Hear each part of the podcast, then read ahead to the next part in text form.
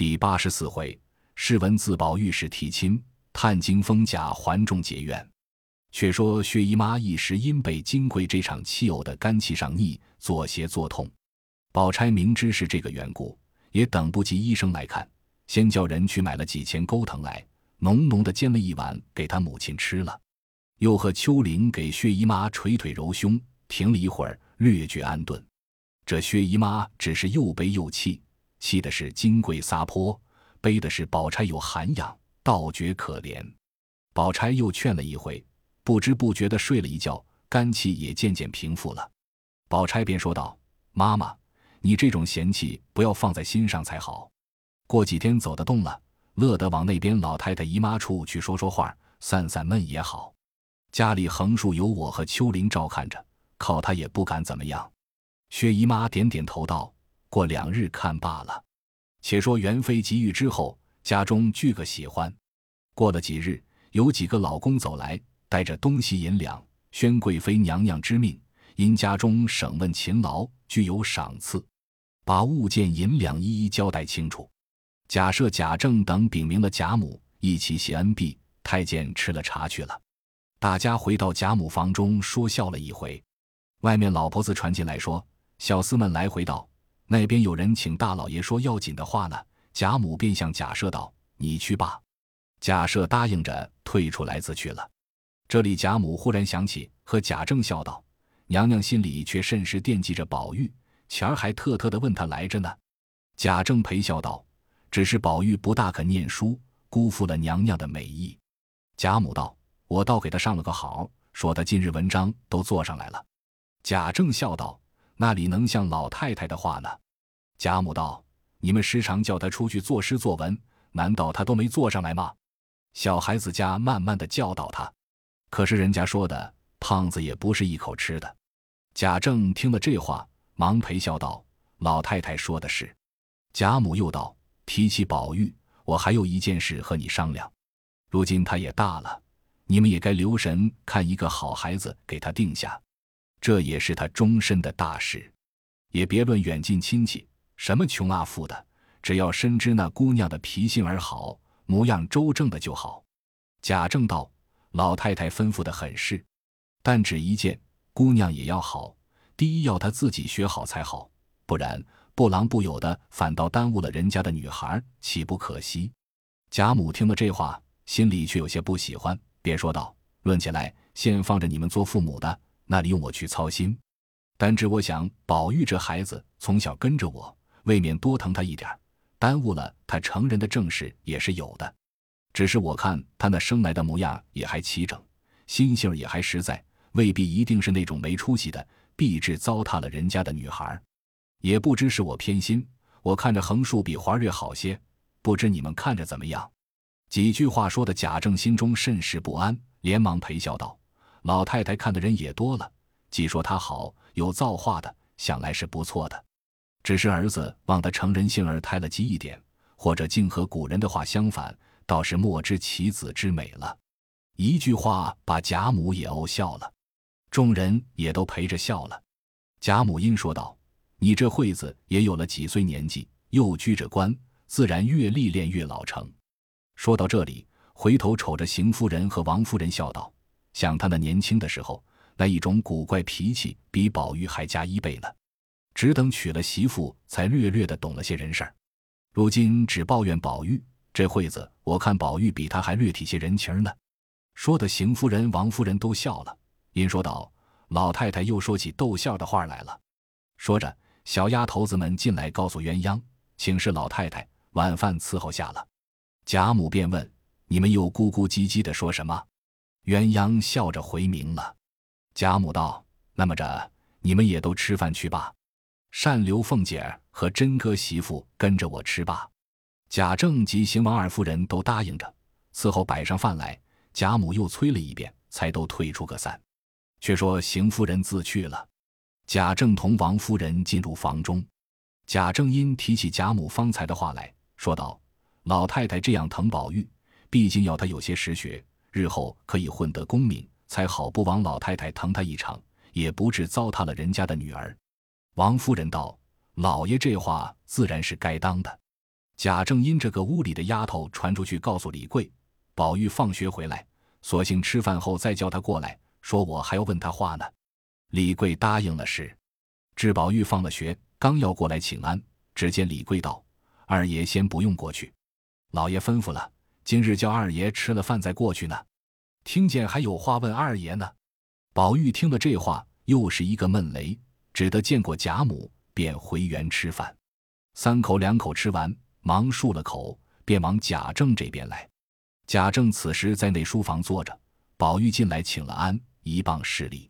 贾政问道：“这几日我心上有事，也忘了问你。那一日你说你师傅叫你讲一个月的书，就要给你开笔，如今算来将两个月了，你到底开了笔了没有？”宝玉道。才做过三次，师傅说：“且不必回老爷知道，等好些再回老爷知道罢。”因此这两天总没敢回。贾政道：“是什么题目？”宝玉道：“一个是无时幼武而志于学，一个是人不知而不愠，一个是则归末三字。”贾政道：“都有杆儿吗？”宝玉道：“都是做了抄出来，师傅又改的。”贾政道。你带了家来了，还是在学房里呢？宝玉道：“在学房里呢。”贾政道：“叫人取了来，我瞧。”宝玉连忙叫人传话与贝明，叫他往学房中去。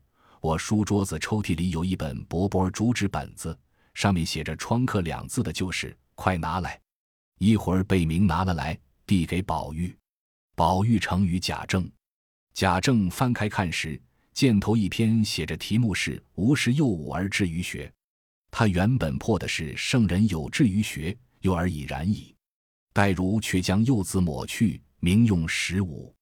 贾政道：“你原本‘幼’字便扣不清题目了，‘幼’字是从小起至十六以前都是‘幼’。这张书是圣人自研学问功夫与年俱进的话，所以十五、三十、四十、五十、六十。”七十就要明点出来，才见得到了几时有这么个光景，到了几时又有那么个光景。师傅把你幼字改了十五，便明白了好些。看到成题，那抹去的原本云：“夫不至于学，人之常也。”贾政摇头道：“不但是孩子气，可见你本性不是个学者的志气。”又看后句：“圣人十五而志之，不亦难乎？”说道：“这更不成话了。”然后看待如的改本云：“夫人孰不学而至于学者足先？此圣人所为，自信于十五时余。”便问：“改的懂得吗？”宝玉答应道：“懂得。”又看第二义题目是“人不知而不愠”，便先看戴如的改本云：“不以不知而愠者，终无改其乐乐矣。”方去着眼看那抹去的底本，说道：“你是什么能无愠人之心？”纯乎学者也。上一句四单做了而不运三个字的题目，下一句又犯了下文君子的分界，比如改笔才合题位呢。且下句找清上文方式梳理，需要细心领略。宝玉答应着。贾政又往下看：夫不知，未有不孕者也；而竟不然，是非犹豫而乐者，何可真此？原本末句非纯学者乎？贾政道。这也与破题同病的，这改的也罢了，不过清楚还说得去。第三义是则归末。贾政看了题目，自己扬着头想了一想，因问宝玉道：“你的书讲到这里了吗？”宝玉道：“师傅说孟子好懂些，所以倒先讲孟子。大前日才讲完了，如今讲上《论语》呢。”贾政因看这个破成，倒没大改。破题云。言于舍阳之外，若别无所归者焉。贾政道：“第二句道难为你。夫莫非欲归者也，而莫之言以半天下矣，则舍阳之外欲不归于莫，得乎？”贾政道：“这是你做的吗？”宝玉答应道：“是。”贾政点点头，因说道：“这也并没有什么出色处，但出师比能如此，还算不离。前年我在任上时。”还出过为士未能这个题目，那些童生都读过前人这篇，不能自出心裁，每多抄袭。你念过没有？宝玉道：“也念过。”贾政道：“我要你另换个主意，不许雷同了前人。”只做个破题也使得。宝玉只得答应着，低头搜索枯肠。贾政背着手也在门口站着作响。只见一个小小厮往外飞走，看见贾政，连忙侧身垂手站住。贾政便问道：“做什么？”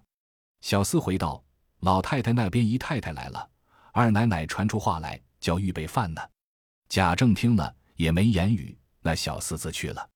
谁知宝玉自从宝钗搬回家去，十分想念，听见薛姨妈来了，只当宝钗同来，心中早已忙了，便炸着胆子回道：“破题倒做了一个，但不知是不是。”贾政道：“你念来我听。”宝玉念道：“天下不皆是也，能无产者亦仅矣。”贾政听了，点着头道：“也还使得。”以后作文总要把界限分清，把神理想明白了再去动笔。你来的时候，老太太知道不知道？宝玉道：“知道的。”贾政道：“既如此，你还到老太太处去吧。”宝玉答应了个是，只得拿捏着慢慢的退出。刚过穿廊月洞门的影屏，便一溜烟跑到老太太院门口，急得贝明在后头赶着叫：“看跌倒了！”老爷来了，宝玉那里听得见。刚进的门来，便听见王夫人、凤姐、探春等笑语之声。丫鬟们见宝玉来了，连忙打起帘子，悄悄告诉道：“姨太太在这里呢。”宝玉赶忙进来给薛姨妈请安，过来才给贾母请了晚安。贾母便问：“你今儿怎么这早晚才散学？”宝玉熙把贾政看文章并命做破题的话说了一遍。贾母笑容满面，宝玉因问众人道：“宝姐姐在那里坐着呢？”薛姨妈笑道：“你宝姐姐没过来，家里和香菱做活呢。”宝玉听了，心中索然，又不好就走。只见说着话已摆上饭来，自然是贾母、薛姨妈上座，探春等陪坐。薛姨妈道：“宝哥呢？”贾母忙笑说道：“宝玉跟着我这边坐罢。”宝玉连忙回道：“头里散学时。”李贵传老爷的话，叫吃了饭过去。我赶着要了一碟菜泡茶，吃了一碗饭就过去了。老太太和姨妈姐姐们用罢。贾母道：“既这么着，凤丫头就过来跟着我。你太太才说她今儿吃斋，叫他们自己吃去罢。”王夫人也道：“你跟着老太太、姨太太吃罢，不用等我，我吃斋呢。”于是凤姐告了座，丫头安了杯，住住。凤姐执壶斟了一巡，才归坐。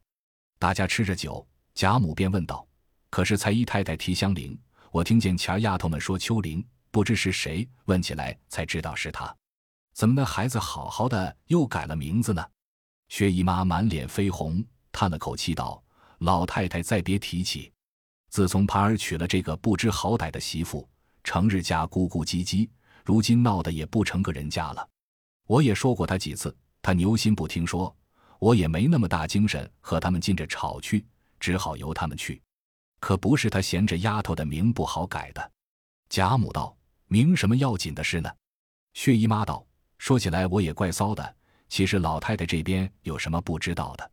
她那里是为这名不好，听见说她因为是宝丫头起的，她才有心要改。”贾母道：“这又是什么缘故呢？”薛姨妈把手绢子不住的擦眼泪，未曾说，又叹了一口气道。老太太还不知道呢，这如今媳妇紫砖和宝丫头怄气。前日老太太打发人看我去，我们家里正闹呢。贾母连忙接着问道：“可是前儿听见姨太太肝气疼，要打发人看去，后来听见说好了，所以没这人去。依我劝，姨太太竟把他们别放在心上。再者，他们也是新过门的小夫妻，过些时自然就好了。我看宝丫头性格儿温厚和平，虽然年轻。”比大人还强几倍。前日那小丫头子回来说，我们这边还都赞叹了她一回子，都像宝丫头那样心胸儿、脾气儿，真是百里挑一的。不是我说句冒失话，那给人家做了媳妇，怎么叫公婆不疼？家里上上下下的不宾服呢？宝玉头里已经听烦了，推过要走，即听见这话，又坐了呆呆的往下听。薛姨妈道：“不中用，他虽好。”到底是女孩家，养了盘儿这个糊涂孩子，真真叫我不放心，只怕在外头喝点子酒，闹出事来。幸亏老太太这里的大爷二爷常和他在一块儿，我还放点心。宝玉听到这里，便接口道：“姨妈更不用悬心，薛大哥相好的都是些正经买卖大客人，都是有体面的，那里就闹出事来。”薛姨妈笑道：“依你这样说，我敢只不用操心了。”说话间，饭已吃完，宝玉先告辞了。晚间还要看书，便各自去了。这里丫头们刚捧上茶来。只见琥珀走过来，向贾母耳朵傍边说了几句，贾母便向凤姐儿道：“你快去吧，瞧瞧巧姐儿去吧。”凤姐听了还不知何故，大家也怔了。琥珀遂过来向凤姐道：“刚才平儿打发小丫头子来回二奶奶，说巧姐儿身上不大好，请二奶奶忙着些过来才好呢。”贾母因说道：“你快去吧，姨太太也不是外人。”凤姐连忙答应。在薛姨妈跟前告了辞，又见王夫人说道：“你先过去，我就去。小孩子家活还不全呢，别叫丫头们大惊小怪的。屋里的猫狗也叫他们留点神儿。尽着孩子贵气，偏有这些琐碎。”凤姐答应了，然后带了小丫头回房去了。这里薛姨妈又问了一回黛玉的病，贾母道：“林丫头那孩子倒罢了，只是心重些，所以身子就不大很结实了。”要赌林杏儿也和宝丫头不差什么，要赌宽厚待人里头，却不计他宝姐姐有担待有进让了。薛姨妈又说了两句闲话，便道：“老太太歇着吧，我也要到家里去看看，只剩下宝丫头和香菱了。打那么同着姨太太看看巧姐儿。”贾母道：“正是，姨太太上年纪的人看看是怎么不好，说给他们也得点主意儿。”薛姨妈便告辞。同着王夫人出来，往凤姐院里去了。却说贾政试了宝玉一番，心里却也喜欢，走向外面和那些门客闲谈，说起方才的话来，便有新进到来最善大棋的一个王儿吊名作媒的说道：“据我们看来，宝二爷的学问已是大进了。”贾政道：“那有进意，不过略懂得些罢了。学问两个字早得很呢。”沾光道：“这是老师翁过谦的话。”不但王大兄这般说，就是我们看宝二爷必定要高发的。贾政笑道：“这也是诸位过爱的意思。”那王尔调又道：“晚生还有一句话，不揣冒昧，和老师翁商议。”贾政道：“什么事？”王尔调陪笑道：“也是晚生的相与，做过南韶道的张大老爷家有一位小姐，说是生得德容工貌俱全，此时尚未受聘，他又没有儿子，家资巨万。”但是要富贵双全的人家，女婿又要出众才肯做亲。晚生来了两个月，瞧着宝二爷的人品学业都是必要达成的。老师翁这样门楣，还有何说？若晚生过去，保管一说就成。贾政道：“宝玉说亲，却也是年纪了，并且老太太常说起，但只张大老爷素来尚未深悉。”沾光道：“王兄所提张家，晚生却也知道。”况和大老爷那边是旧亲，老师翁一问便知。贾政想了一回，道：“大老爷那边不曾听得这门亲戚。”沾光道：“老师翁原来不知，这张府上元和邢舅太爷那边有亲的。”贾政听了，方知是邢太太的亲戚，坐了一回进来了，便要向王夫人说知，转问邢夫人去。谁知王夫人陪了薛姨妈到凤姐那边看巧姐去了。那天已经掌灯时候，薛姨妈去了，王夫人才过来了。贾政告诉了王尔调和沾光的话，又问巧姐儿怎么了。王夫人道：“怕是惊风的光景。”贾政道：“不甚厉害呀。”王夫人道：“看着是触风的来头，纸还没触出来呢。”贾政听了，便不言语，各自安歇一宿，晚景不提。却说次日，邢夫人过贾母这边来请安。王夫人便提起张家的事，一面回贾母，一面问邢夫人。邢夫人道：“张家虽系老亲，但近年来久已不通音信，不知他家的姑娘是怎么样的。倒是前日孙庆家太太打发老婆子来问安，却说起张家的事，说他家有个姑娘，托孙庆家那边有对劲的提一提。听见说指着一个女孩，十分娇养，也识得几个字，见不得大阵仗。”常在房中不出来的，张大老爷又说：“只有这一个女孩不肯嫁出去，怕人家公婆言，姑娘受不得委屈，必要女婿过门坠在他家，给他料理些家事。贾母听到这里，不等说完，便道：“这段使不得，我们宝玉别人服侍他还不够呢，倒给人家当家去。”邢夫人道：“正是老太太这个话。”贾母因向王夫人道：“你回来告诉你老爷，就说我的话，这张家的亲事是做不得的。”王夫人答应了。贾母便问：“你们昨日看巧姐儿怎么样？”头里平儿来回我说很不大好，我也要过去看看呢。邢王二夫人道：“老太太虽疼他，他那里担得住？”贾母道：“却也不止为他，我也要走动走动，活活筋骨。”说着，便吩咐：“你们吃饭去罢，回来同我过去。”邢王二夫人答应着出来，各自去了。一时吃了饭，都来陪贾母到凤姐房中。凤姐连忙出来接了进去。贾母便问巧姐儿到底怎么样。凤姐儿道：“只怕是触风的来头。”贾母道：“这么着还不请人赶着瞧？”凤姐道：“已经请去了。”贾母因同邢王二夫人进房来看。只见奶子抱着，用桃红绫子小棉被裹着，脸皮去青，眉梢鼻翅微有动意。贾母同邢王二夫人看了看，便出外间坐下。正说间，只见一个小丫头回凤姐道：“老爷打发人问姐怎么样？”凤姐道：“替我回老爷，就说请大夫去了。